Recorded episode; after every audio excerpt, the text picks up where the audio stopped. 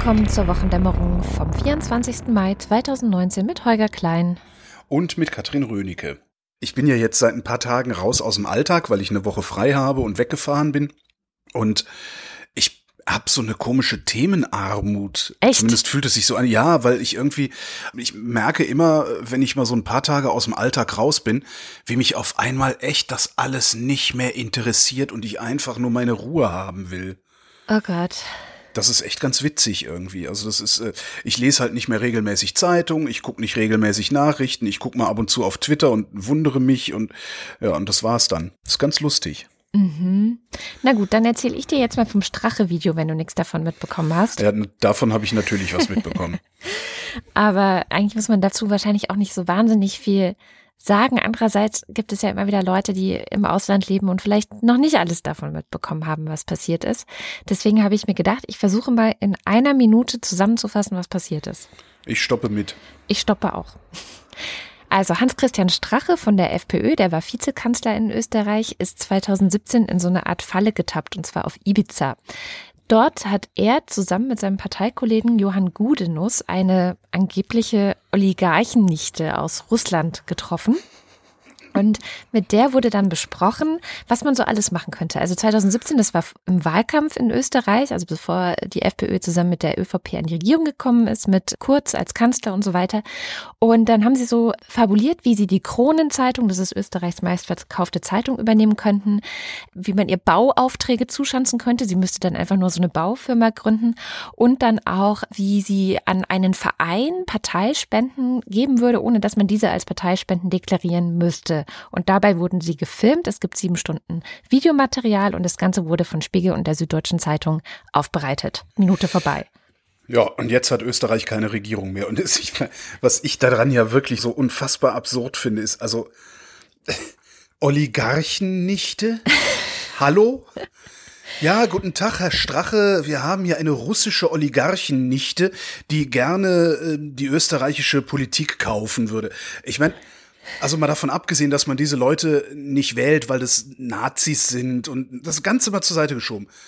Jemanden, der so dumm ist, auf so eine Nummer reinzufallen, dem kannst du doch nicht ein Land überlassen. Das gibt's doch überhaupt nicht. Also, also diese Partei muss doch in der Bedeutungslosigkeit versinken bei den Neuwahlen, die es da ja jetzt im September gibt, was ich auch sehr lustig finde. Mhm. Anscheinend ist es so, das hat. Oligarchennichte. Der Bastian Obermeier, das ist der, der schon die Panama Papers ähm, gemacht hat, der schon die Paradise Papers gemacht hat, zusammen mit Frederik Obermeier und seinem Team. Der hat in dem Video gesagt, dass es auch Stellen gibt in diesem siebenstündigen Video, was wir ja nicht komplett kennen, sondern die haben natürlich nur Stücke ausgewählt wegen mhm. Persönlichkeitsrechte und so. Nur das, was relevant ist für die Öffentlichkeit wirklich zu wissen, so strafrechtlich vielleicht relevant und sowas, das haben sie halt ausgewählt. Der sagte, es gibt auch Stellen in dem Video, wo Strache die ganze Sache komisch vorkommt und er sich so fragt, hm, ist es hier vielleicht eine Falle?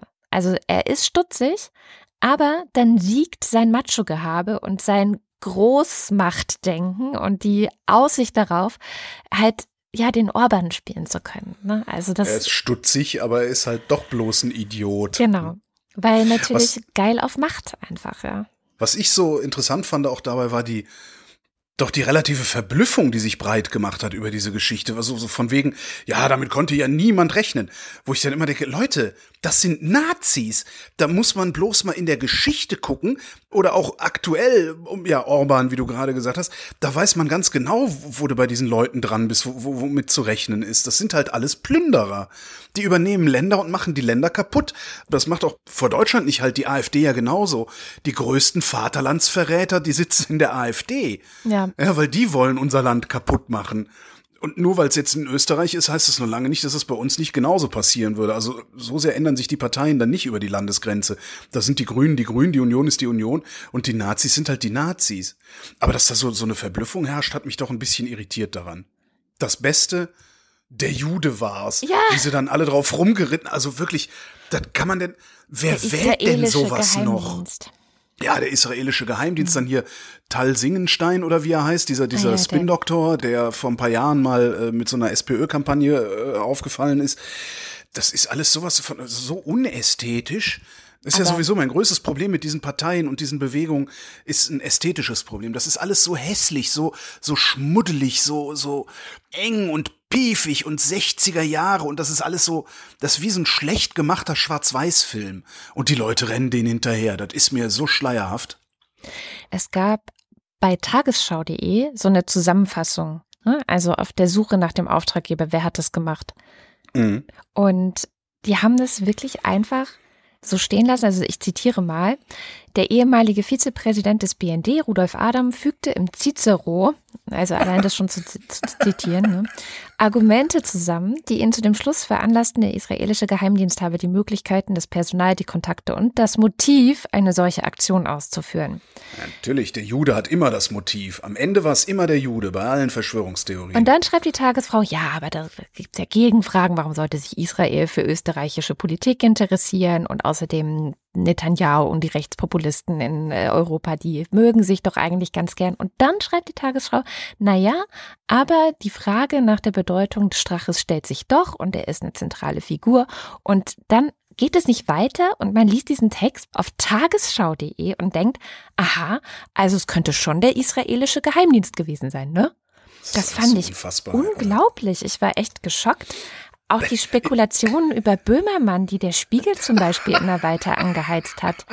Wo ich gedacht habe, was stimmt nicht mit euch? Also diese Woche sind wirklich dermaßen viele Offenbarungseide geleistet worden. Äh, damit hätte ich im Leben nicht gerechnet, dass das mal so schnell über alle möglichen Parteien, Politiker und Medien passieren würde. Äh, ist ja nicht nur Strache, sondern ähm, auch die Nummer mit dem Rezo-Video, wo die CDU ja jetzt gerade sich selbst entleibt hat. Mir fehlen wie immer die Worte. Äh, mich macht das so ein bisschen fertig. Also ich, ich habe so das Gefühl, weil, wie gesagt, selbst Tagesschau.de, selbst Spiegel, an, sich an diesen Spekulationen so zu beteiligten. Ja, ich finde, da ja. braucht man sich echt nicht wundern, dass die Welt immer verrückter wird. Weil, ich meine, was ist dann bitteschön daran so schwer zuzugeben, dass man das nicht weiß? Ja, wir wissen ja. es nicht. Und wir lassen jegliche Spekulationen, weil wir nicht wollen, dass irgendjemand Ärger kriegt, der unschuldig ist. So. Und diese ganzen ExpertInnen, die da jetzt irgendwo ihren Senf dazugeben, ja? Dieser komische Ex-BND-Chef, er weiß es nicht. Und er ja. guckt bestimmt in seiner Rente gerade viel zu viel Netflix und kommt deswegen irgendwie auf solche Geschichten. Ich glaube, das ja. ist echt das zentrale Problem. Sowieso interessant, wie viele Ex-Geheimdienstler sich gerade geäußert haben und irgendwie irgendwo irgendwas sagen wollen zu irgendwas, ne? Das sind auch alles so rechtsoffene, chauvinistische Arschgeigen gewesen, denen wir hier über Jahre und Jahrzehnte die Geheimdienste anvertraut haben. Und jetzt haben wir nämlich den Salat. Ja. Keine funktionierenden Verfassungsschutz. Uns wurde übrigens auch ein geheimes Video zugespielt. Ähm, ja. Ich weiß nicht, ob ich den Decknamen unseres Informanten sagen kann. Natürlich nicht. Ähm, es war eine russische Oligarchennichte. Genau, und die, äh, der hat uns ein Video zugespielt, in dem auch schockierende Einblicke, diesmal aber in die deutsche Politik gezeigt werden. Ich habe das mal mitgebracht, das ist ein kleiner Ausschnitt. In den letzten Jahrzehnten hatte die CDU die meiste Macht. Und das Ergebnis davon ist, dass sich viele Sachen für die Reichen finanziell ziemlich geil entwickelt haben und für alle anderen nicht so. Das ist einfach nüchtern betrachtet das Ergebnis vom Kurs der CDU. Und Bildung hat für die auch keine hohe Priorität. Auch das ist keine Wertung, sondern nüchterne Feststellung anhand von den Daten. Aber ey, CDU, eine Partei für alle Schichten. Ja, das war jetzt ein exklusiver Ausschnitt aus diesem Video, das, okay, inzwischen über sieben Millionen Menschen natürlich auf YouTube gesehen haben. Und sieben Millionen? Ja. Super. Mein letzter Stand waren fünf. Ja, nee, das geht gerade immer noch weiter. Als ich es geguckt habe, als unsere überhaupt nicht so geheime Quelle, Reumeier auf Twitter uns das zugespielt hat, da waren es gerade mal eine Million. Ich habe Rezo schon geguckt, da ähm, war er noch nicht. Da, da ist er noch in kleinen finnischen Clubs aufgetreten. Genau, da hat er noch nicht die ganze CDU vorgeführt gehabt. Ähm, mein Gott. Und das war wirklich sehr cool. Also ich fand das Video sehr cool, weil es eine Zusammenfassung von vielen, vielen, vielen, vielen Dingen ist, die wir hier auch immer wieder besprechen, so in den letzten vier mhm. Jahren. Aber das auf so eine YouTuber-Art für unter 20-Jährige, habe ich so das Gefühl. Ja, ist echt krass. Also ich habe das dann auch versucht, das zu gucken. Ich habe das nicht durchgehalten.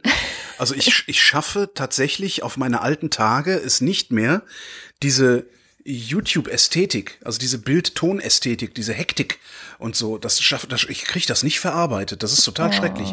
Ich hoffe jetzt immer noch darauf, dass mir das mal irgendjemand schön zusammenfasst, was der da erzählt hat. Ja, ich meine, eigentlich brauchst du das nicht, weil wie ich schon sagte, wir haben eigentlich diese ja. ganzen Themen auch hier immer schon in der Sendung und der nimmt einfach alles ganz gut auseinander. Aber um vielleicht auch der Hörschaft noch mal einen Eindruck zu geben, wie das klingt, habe ich noch einen Ausschnitt mitgebracht, der sehr, sehr gut, finde ich, veranschaulicht, was du gerade meintest mit YouTube-Ästhetik und hektisch und Musik und er fuchtelt ja auch so mit den Händen mhm. rum. Bam, bam, bam, bam, bam.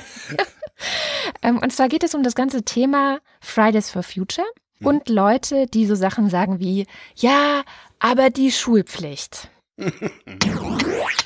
Man soll in der Freizeit streiken? Weiß die, was ein Streik ist? Ich habe noch nie jemanden gehört, der sagt, ey, die Lokführer, die sollen nicht streiken, wenn Arbeit ist, die sollen im Urlaub streiken, die sollen streiken, wenn Feierabend ist, die sollen sich in die Lok setzen, ihre Schicht machen und wenn die fertig sind mit der Schicht, dann sollen die streiken und nicht arbeiten. Genius! Du kannst in der Freizeit überhaupt nicht streiken. In der Freizeit arbeitest du eh nicht. Du kleiner Sherlock. Und mit dieser Einstellung ist sie auch in der CDU nicht allein. Das ist doch kein respektvoller Umgang mit Bürgern. Christian Lindner meinte sogar, dass diese Demonstranten einfach kein gutes Urteilungsvermögen in dieser Sache hätten. Ja, also die Kids, die dürfen schon mal gern auch was sagen, aber grundsätzlich ist das eine Sache für die Profis. Ja, Christian, das ist eine Sache für die Profis. Deshalb streiken die ja, weil du und eure ganze Crew nicht auf die Profis hört. Darum geht es bei den Demonstrationen. Und die streikenden Schüler, die stellen sich nicht nur auf die Seite der Wissenschaft, die Wissenschaftler stellen sich auch hinter die Schüler. Diese riesige Initiative von vorhin, diese 26.000 Wissenschaftler, die sagen, dass die Anliegen der Schüler völlig berechtigt sind. Es gibt ja viele Stimmen aus der Politik, die gesagt haben, ja geht wieder zur Schule, ihr habt ja keine Ahnung. Und deswegen sitzen wir auch hier, weil äh, wir sind die Profis und wir sagen, die junge Generation hat recht. Oh, Snap, Christian. Die Position der Schüler und die Position der Profis ist dieselbe. Die sind ein Team. Und die SPD und CDU und auch du mit der FDP, ihr seid im anderen Team. Nicht bei den Profis. Sorry, Brudi, das sagen die Profis. Super, ja, ich, vielleicht muss ich es doch gucken. Also so ohne Bild ist das ganz unterhaltsam. Ich kann dir das gerne als MP3 zukommen lassen. Das, das, das wäre nett, wenn du, wenn du mal den Ton befreien könntest. Die ganze Tragik dabei ist ja wirklich diese unfassbar schwache Figur, die die CDU da abgibt in, in dieser Nicht ganzen Geschichte. Die das CDU. Aber ja. Das ist wirklich krass. Die sind komplett kopflos. Irgendwer hat getwittert, er würde ungern eine, jemanden in der Regierung haben, der sich bei, angesichts eines solchen Videos verhält, wie jemand, der hysterisch schreiend im Kreis rennt. Und genau das ist das, was da gerade passiert. Und ich hätte wirklich, ich hätte nicht gedacht, dass die CDU dermaßen kaputt schon ist. Also ich hätte wirklich gedacht, dass sie dem wenigstens irgendwas entgegenzusetzen haben. Also was anderes als die üblichen Verschwörungstheorien, der ist gekauft, die Follower sind gekauft, die Views sind, ne, das, was man da ja so gelesen hat jetzt in den sozialen Medien. Das, ich finde das wirklich ein bisschen befremdlich. Also ich hatte eigentlich von der CDU mehr erwartet. Ich hätte nicht erwartet, dass ich von der CDU noch weniger erwarten könnte, als ich ohnehin schon von der erwarte.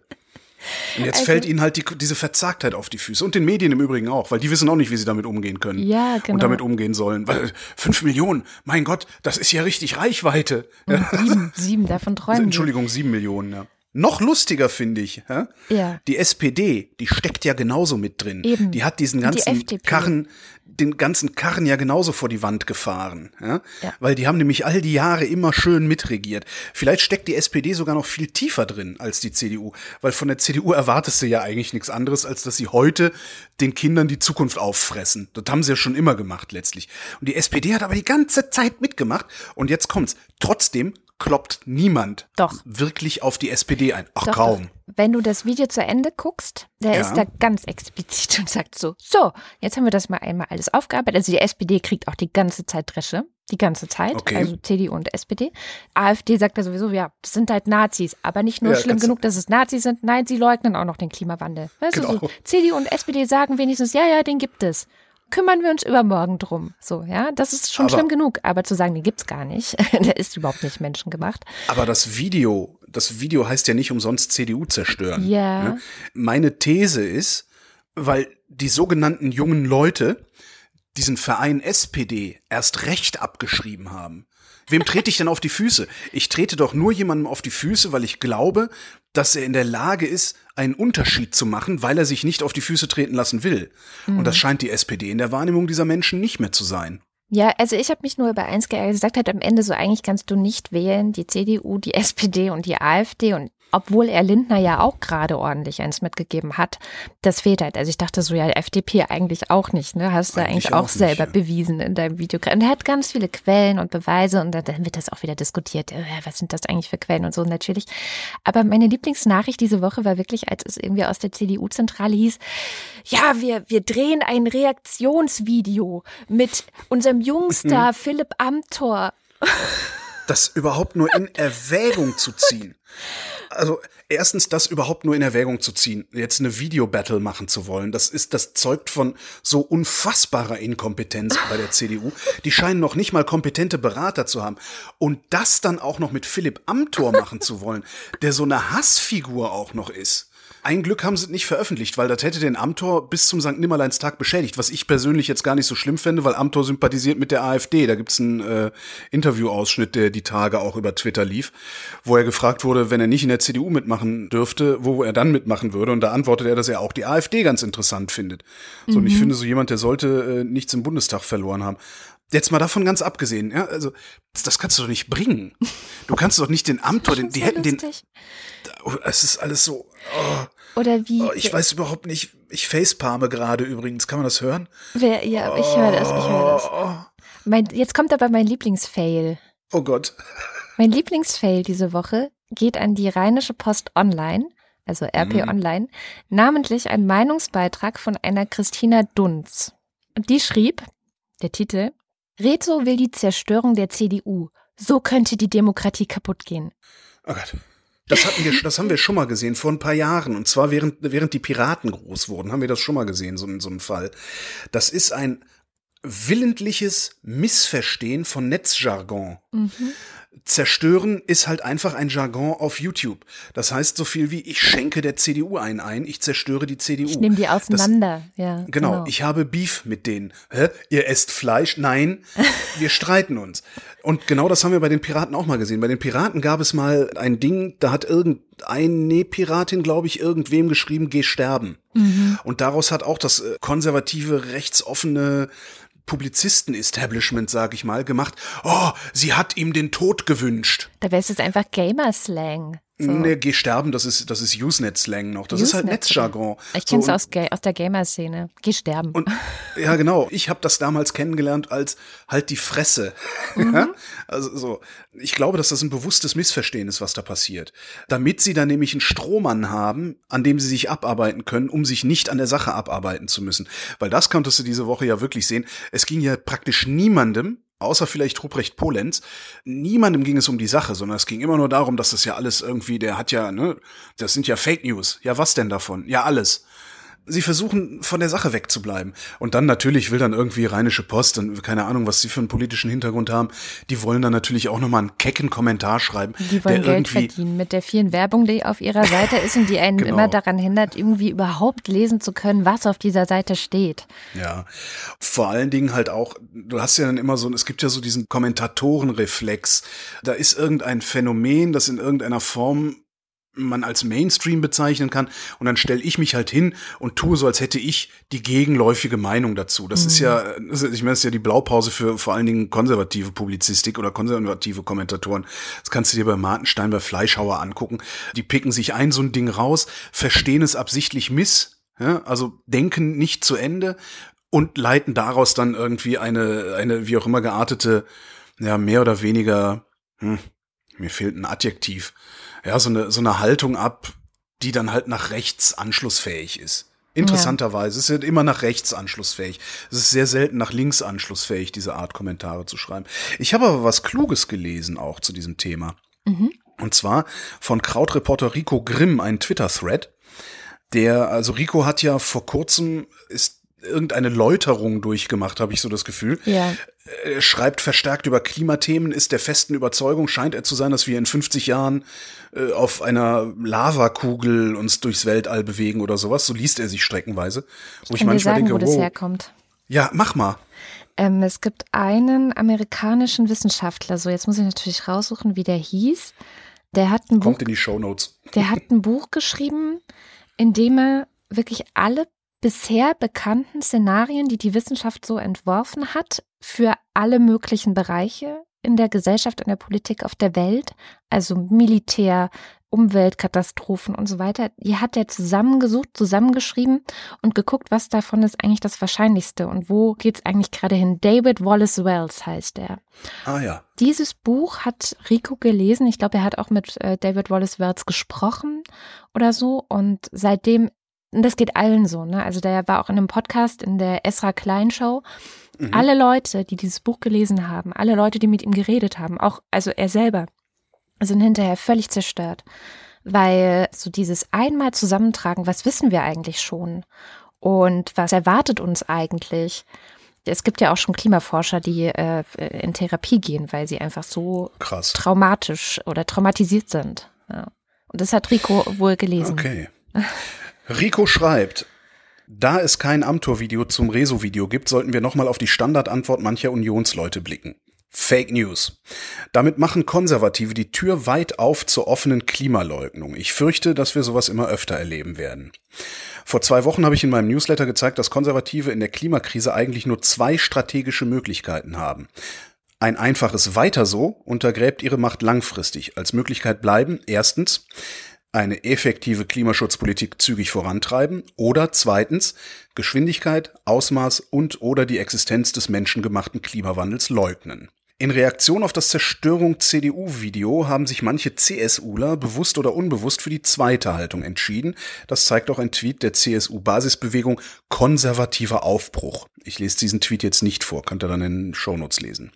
Kontext. Rezo sagt, dass es einen eindeutigen Konsens unter Wissenschaftlern über die Klimakrise gäbe.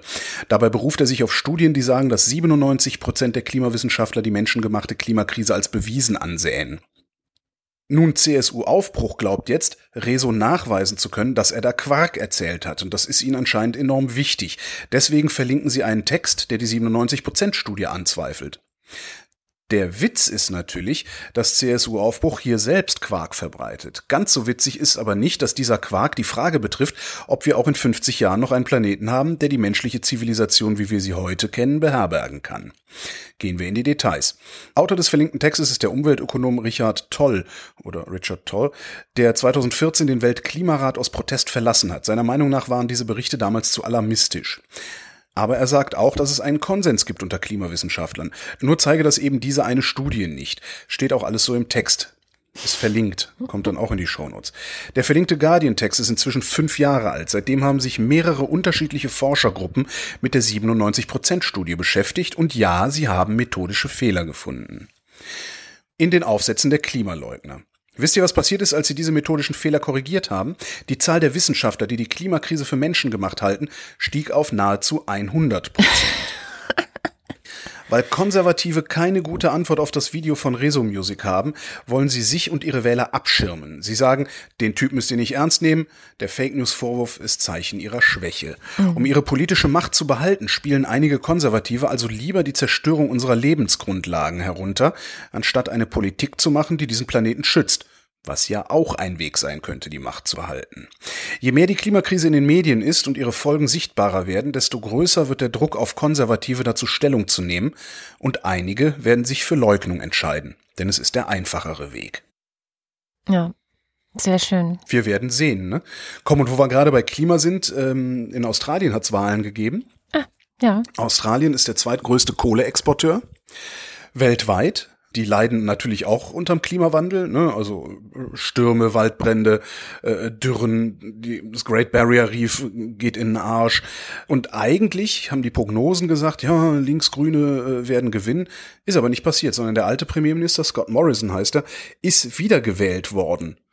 Zwar äh, haben die jetzt eine Regierung wiedergewählt, die seit sechs Jahren nichts zum Thema Klimaschutz gemacht hat, mhm. aber viel zum Thema Kohleindustrie, die natürlich äh, die Parteien mit Millionen und Abermillionen finanziert.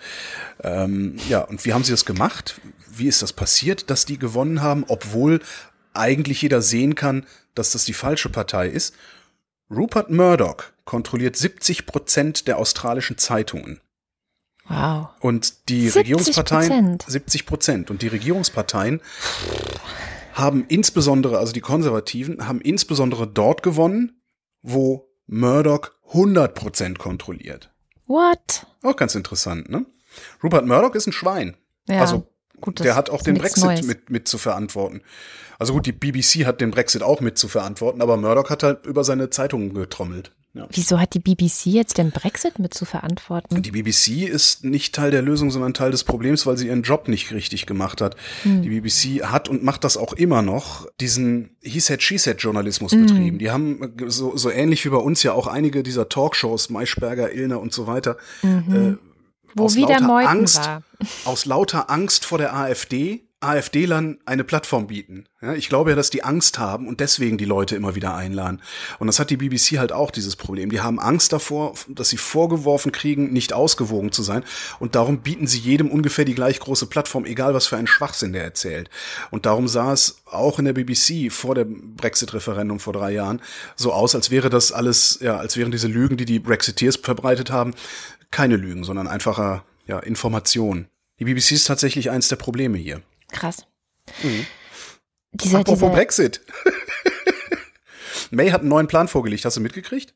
Ich habe nur mitbekommen, dass sie eventuell doch noch mal ein Referendum machen wollen ja. würde. Also sie hat einen neuen Brexit-Plan vorgelegt. Das ist im Prinzip der alte Brexit-Plan. Genau. Ähm, in dem neuen ist jetzt eine kleine Änderung drin. Das Parlament soll darüber bestimmen, dass Großbritannien für Zitat, eine bestimmte Zeit in der Zollunion bleibt. Also Zollunion, wir erinnern uns, ist das, was sie nicht wollen, also die Brexiteers, nämlich sie müssen sich an EU-Regeln halten, dürfen aber nicht mitbestimmen.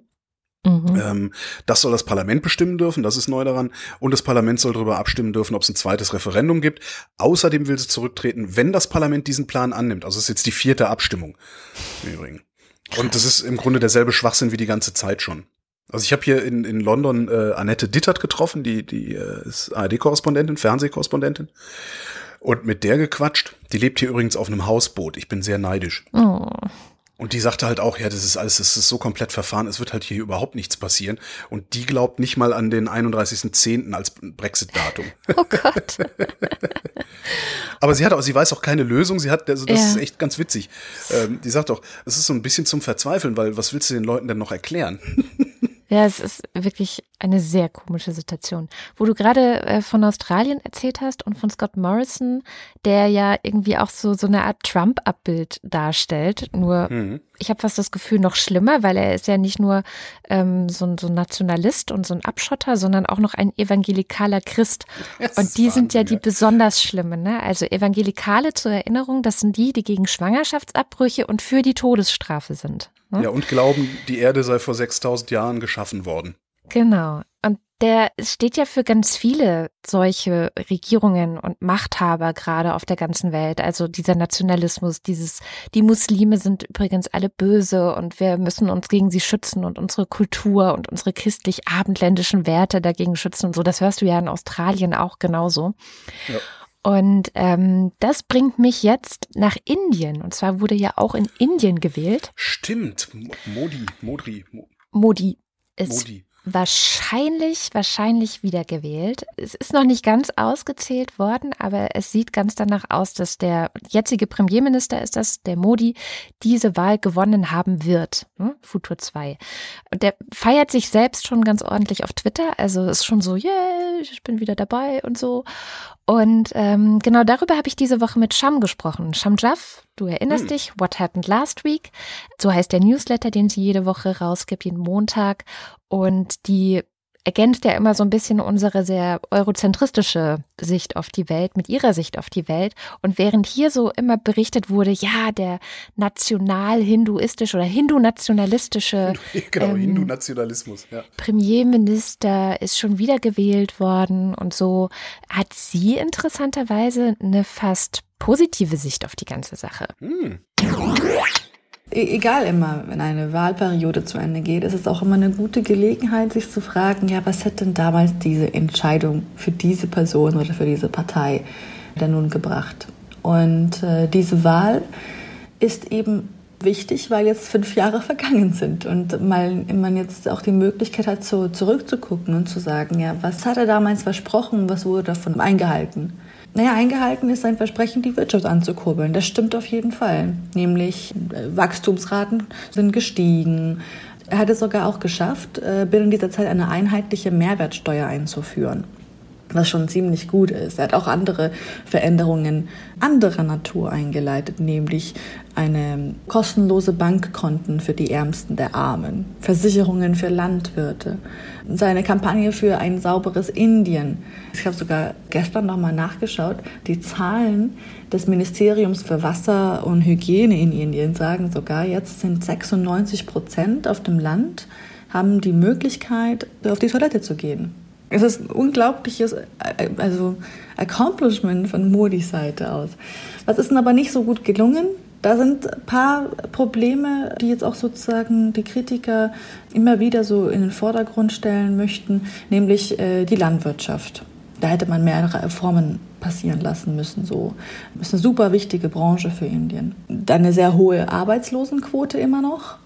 Und das wichtigste Problem, nämlich die Gesellschaft, die anscheinend hat sie sich in den letzten fünf Jahren immer weiter gespaltet. Mhm. Die Modis Partei ist nämlich eine hindu-nationalistische Partei. Das heißt, aus diesem Grund wird äh, der Hinduismus jetzt zum vorherrschenden Merkmal der indischen Gesellschaft propagiert. Ja? Das wird also doch viel, viel mehr in den Vordergrund gestellt. Aber andere religiöse Gruppen, was ja das Land auch sehr hat, ja, wie zum Beispiel die über 170 Millionen von Muslimen, die in Indien leben, die werden gerade marginalisiert und diskriminiert. Mhm. Das ist so ein bisschen die Bilanz gewesen, ja. Und was lernen wir daraus? Es gibt so eine Anekdote, dass Winston Churchill dachte, dass die indische Demokratie nicht mehr als zehn Minuten andauern würde. Oh Gott. Und ich glaube, ich glaube, damit beweist äh, Indien jedes, äh, alle fünf Jahre immer wieder so, ey, das können wir. Weil ich glaube, das meiste, was wir sozusagen von der Wahl lernen können, ist äh, von der Wahl an sich. Nämlich mit 67 Prozent Wahlbeteiligung mhm. aus 900 Millionen wahlberechtigten Personen. ist das ein ganz schönes Ergebnis. Wie, wie bewerkstelligen Sie das? Hier mehr als 11 Millionen Menschen arbeiten für diese Wahl. Es gibt äh, mehr als äh, zwei, ja, ich glaube, mehr als zwei Millionen Voting Machines. Und das alles nur für 543 Sitze. Was ich auch noch unglaublich fand, ungefähr 2000 Parteien stehen zur Auswahl. Und da echauffieren sich einige unserer europäischen Mitbürger über die Anzahl der Parteien in den Europawahlen. Mhm. Also ich glaube, jetzt können wir tatsächlich sagen, wenn lediglich 41 Parteien für mehr als 500 Millionen europäische Bürger stehen, dann ist das jetzt sogar im Vergleich eine sehr selektierte Auswahl, um es mal gelinde zu sagen, ja. ja, stimmt, das habe ich so noch gar nicht gesehen eine wunderbare neue Perspektive auf die anstehende Europawahl und die große Anzahl der Parteien, die gar nicht so groß ist vielleicht. Vielen herzlichen Dank. Gerne. Und bis nächste Woche. Bis nächste Woche, Katrin. Das war Sham Jaff und ihr Newsletter heißt What Happened Last Week. Den findet ihr auf whathappenedlastweek.com.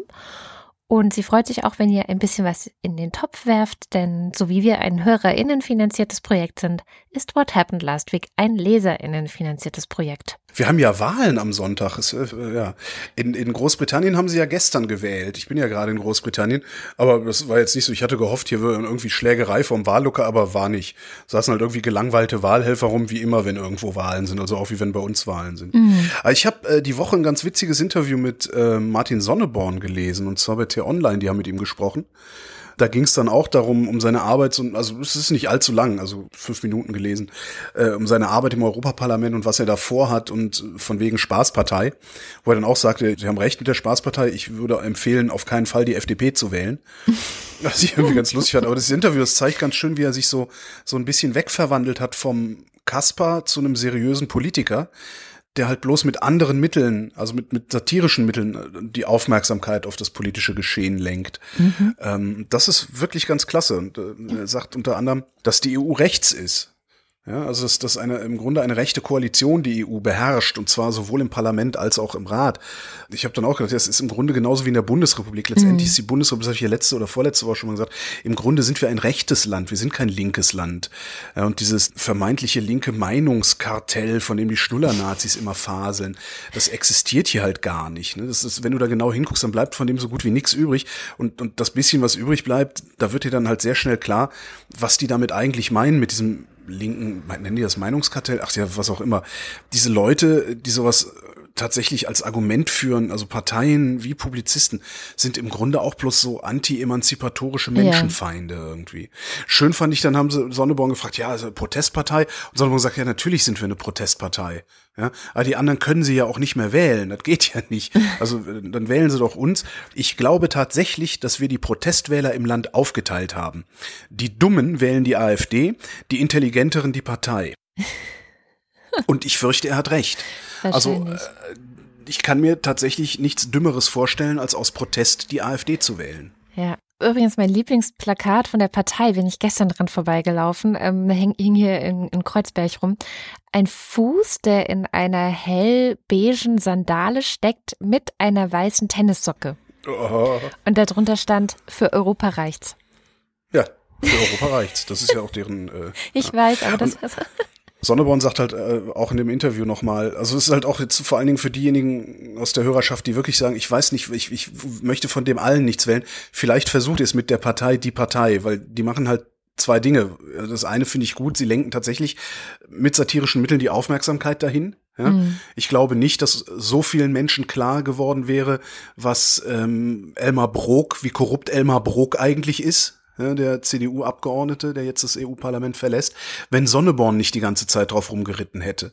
Und das sind Dinge, die ich auch irgendwie wichtig finde, weil Sonneborn ist sich halt nicht zu so schade, den Typen den ganzen Tag als Brocken zu bezeichnen, weil der halt unglaublich dick ist.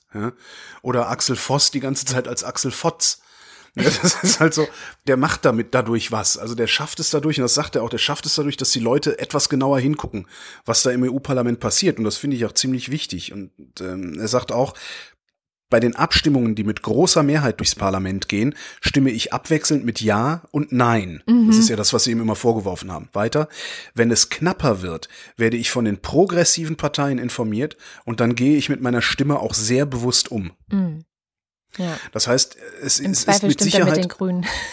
Genau, im Zweifel stimmt er mit den Grünen. Das heißt, es ist auf keinen Fall eine verschenkte Stimme. Das ist, was ich damit sagen will. Also bevor ihr gar nicht wählen geht oder irgendeinen Scheißdreck wählt, wie diese Arschlöcher von Volt, die den Valomaten da aus dem Netz gebombt haben, überlegt vielleicht, ob ihr Sonneborn und, äh, äh wie heißt er, Semsrott eine Chance geben wollt.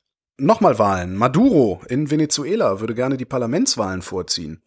Mhm. Hat keinen möglichen Termin genannt die Opposition, also das Parlament, also die letzte demokratisch gewählte Einrichtung im Land, das also machtlose Parlament, läuft eigentlich noch bis Ende 2020. Der will jetzt Neuwahlen haben. Da kann man sich dann auch ungefähr vorstellen, wie die ablaufen werden. Also ne, zur Erinnerung, also das Parlament ist die letzte demokratisch gewählte Institution im Land tatsächlich.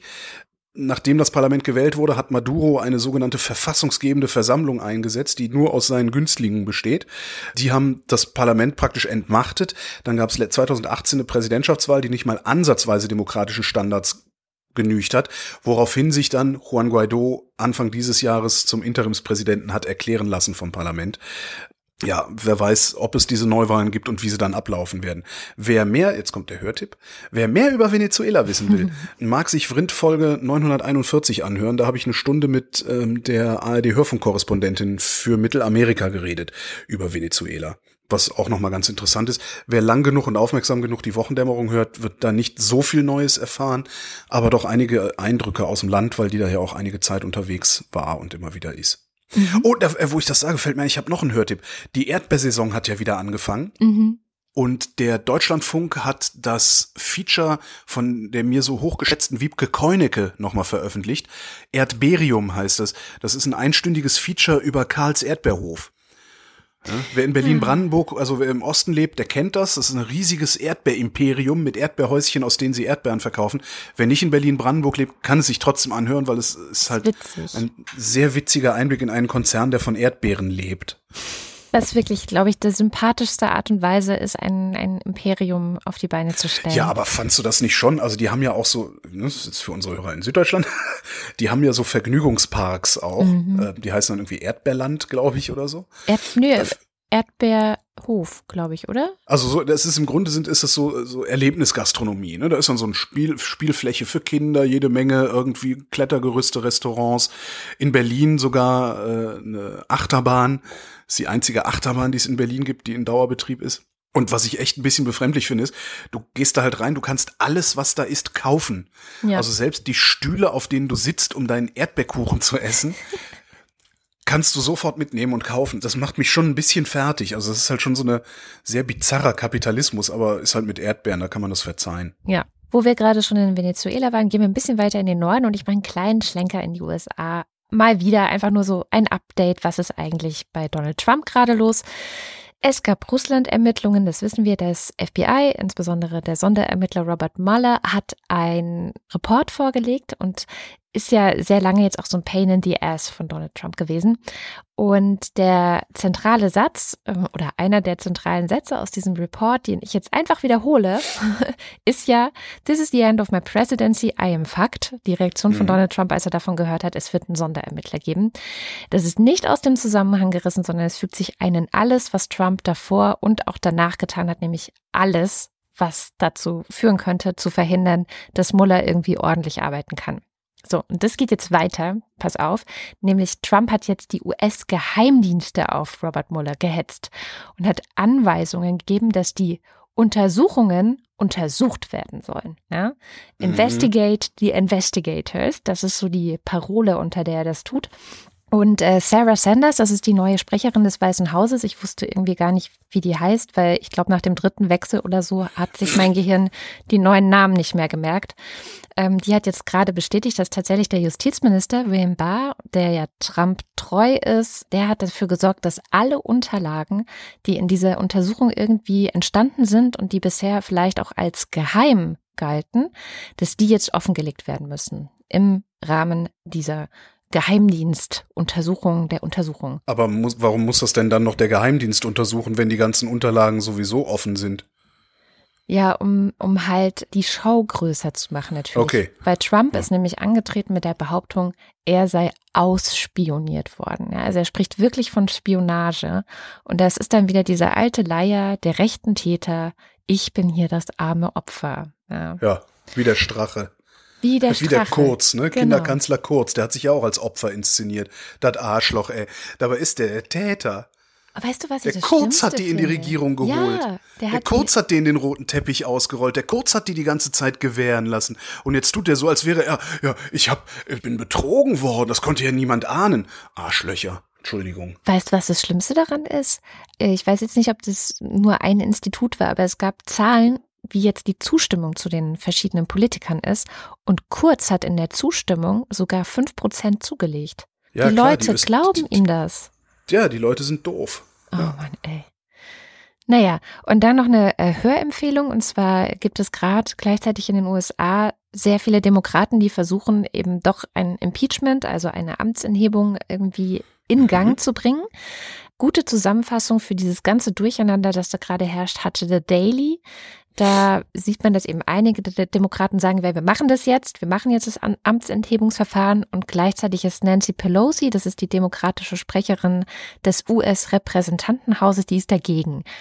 Zusammenfassend kann man sagen, sie ist dagegen, weil sie nicht zuschlagen will, solange nicht ganz sicher ist, dass wenn sie zuschlägt, das Ganze auch funktioniert. So. Sonst hast du so ein Sarrazin-Problem wie die SPD. Ja, ja. Genau. Also deswegen, die Demokraten sammeln aber gerade ganz viel und laden Leute vor und rücken dem Trump schon auch ordentlich auf die Pelle. Also so Sachen wie, er muss seine Finanzen offenlegen und so entscheiden gerade Gerichte, dass er das tun muss. Er tut es trotzdem nicht. Mhm. Ähm, ja, also The Daily kann man da ganz gut hören diese Woche. Und als letzten Tipp, die haben jetzt neu auch einen wöchentlichen Newsletter. Ich bin ja großer mhm. Fan von Newslettern. Das heißt, wenn man es nicht geschafft hat, in einer Woche alle Folgen zu hören, bekommt man dann nochmal so eine erstens Zusammenfassung mit, aber zweitens auch noch Hintergründen, die zu den Recherchen und den ganzen, ähm, ja, was da halt so im Hintergrund noch gelaufen ist. Kann man ja mal abonnieren. Kann man mal machen. Ich habe Neuigkeiten aus der Wissenschaft. Ja. Deutsche und Schweizer Wissenschaftler haben einen Gemeinwohlatlas erstellt, äh, haben dazu 12.000 Leute befragt, zu 137 Unternehmen und Organisationen und deren Beitrag zum Gewein, Gemeinwohl. Gemeinwohl auch. Wir haben nach vier Faktoren gefragt. Äh, wie steht die Einrichtung moralisch? Was tut sie für den Zusammenhalt der Gesellschaft? Äh, inwieweit trägt sie zur Lebensqualität bei? Und wie erledigt sie ihr Kerngeschäft, was ich nicht wirklich als Frage verstanden habe? So, 137 Unternehmen haben sie ausgesucht und zwar irgendwie die größten, wichtigsten, wie auch immer. Also Gemeinwohl, ne? Welches, welches Unternehmen oder Institution tut am meisten fürs Gemeinwohl? Das war ein Rätsel.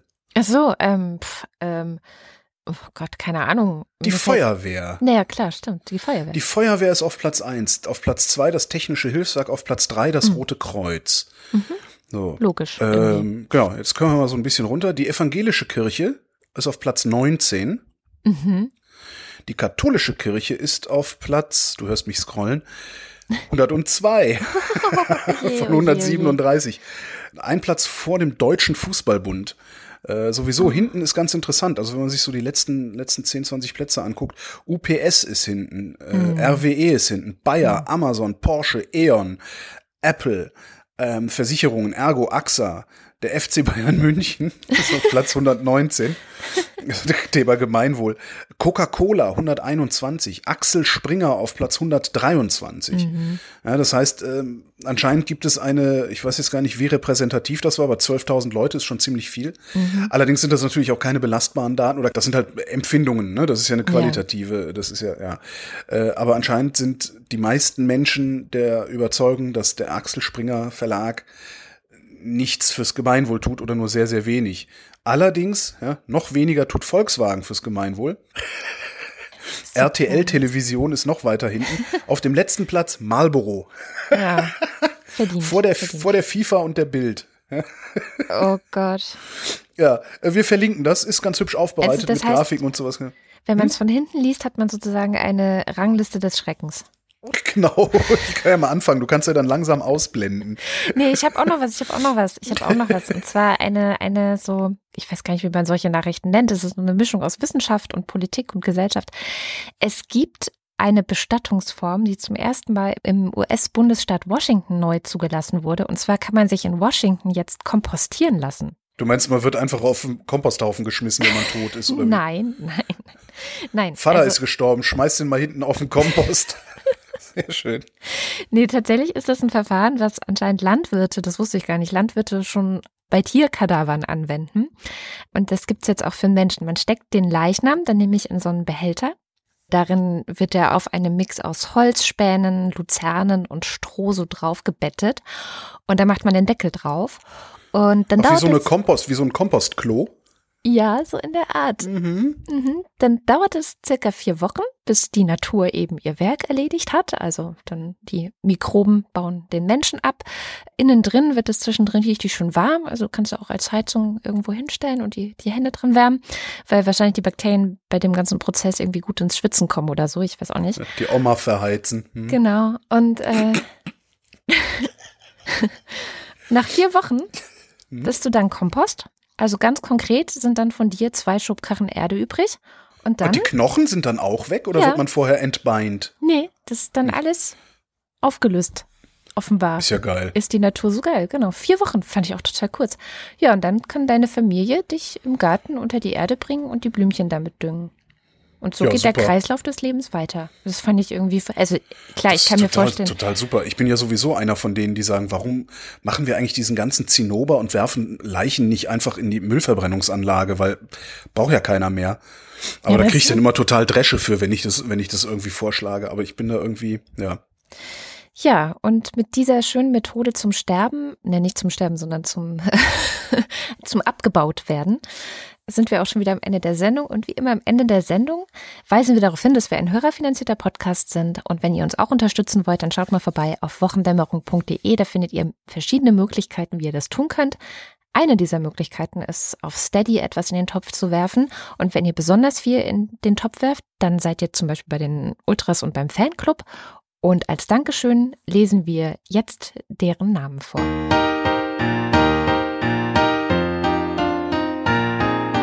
DNNS 1. Ich glaube übrigens, dass er bestimmt Dennis heißt. Thomas Brandt, Marc Bremer. der Datenschutzbegeisterer. Oliver Delpi. Mattis Derjong, Reto Di Giotto Isolabella. Markus Dietz. Roger Eberling. Es ist der Sensemann, er schneidet das Brot mit seiner Sensen an. Oh, Sensen. Sensenmann. Christopher Etzel. Erik Fröhlich, Benjamin Harnack. Nico Hebel, Norman Holz. Adrian Hönig, Katharina Hüll. Caro Janasch, Matthias Johansen. Arndt J. Kästner, Lars Lastas. Most Tecki, Wing Commander Lord Fleshheart. Dominik Neise, Robert Nieholm. Michael Salz, Jörg Scheckis. Jan Schwickerath, Patarchus Sir Dogelot. Roman Schlauer, Joachim Urlas. Jens Viehweg, Lars von Hof-Hunold. Lars Wagner, Bernd Wehmöller. Justus Wilhelm. Und jetzt kommt der Fanclub.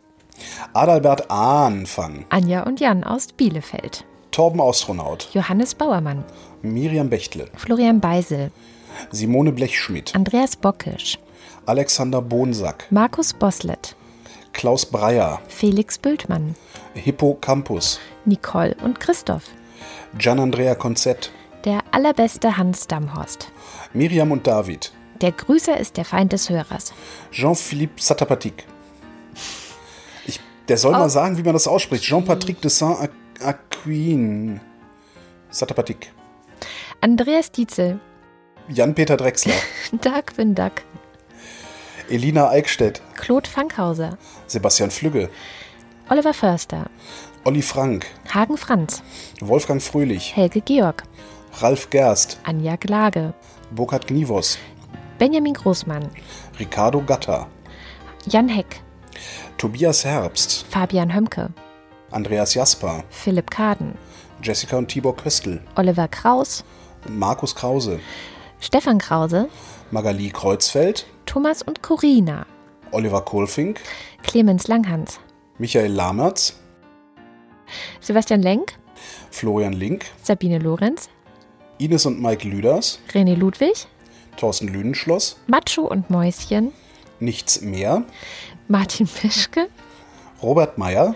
Johannes Möller, Lordium Mondkind. Christoph die Eule Müller, Johannes Müller.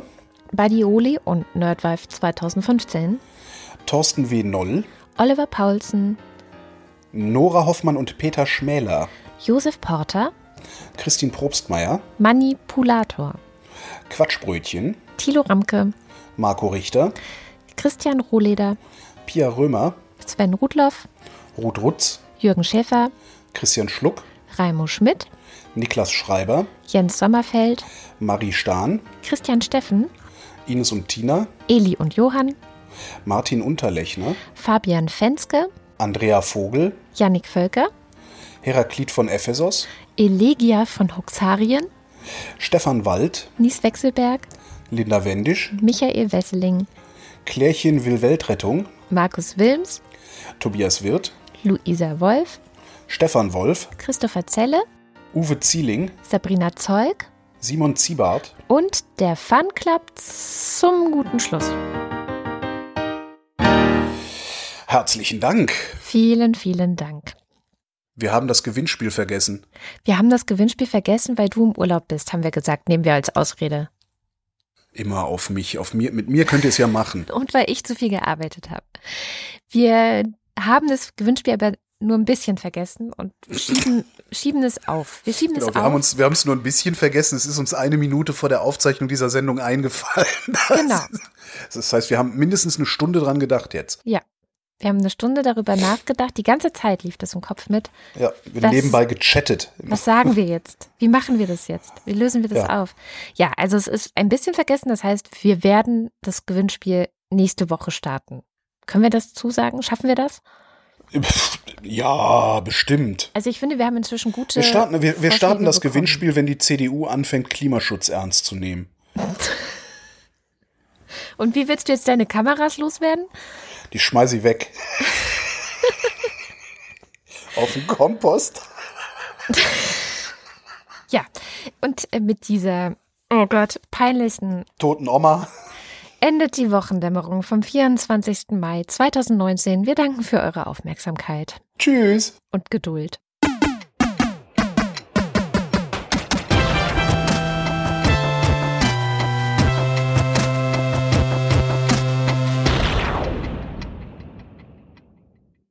Die Wochendämmerung ist eine Produktion von Haus 1. Es sprachen Holger Klein, Katrin Rönecke und Sham Jaff.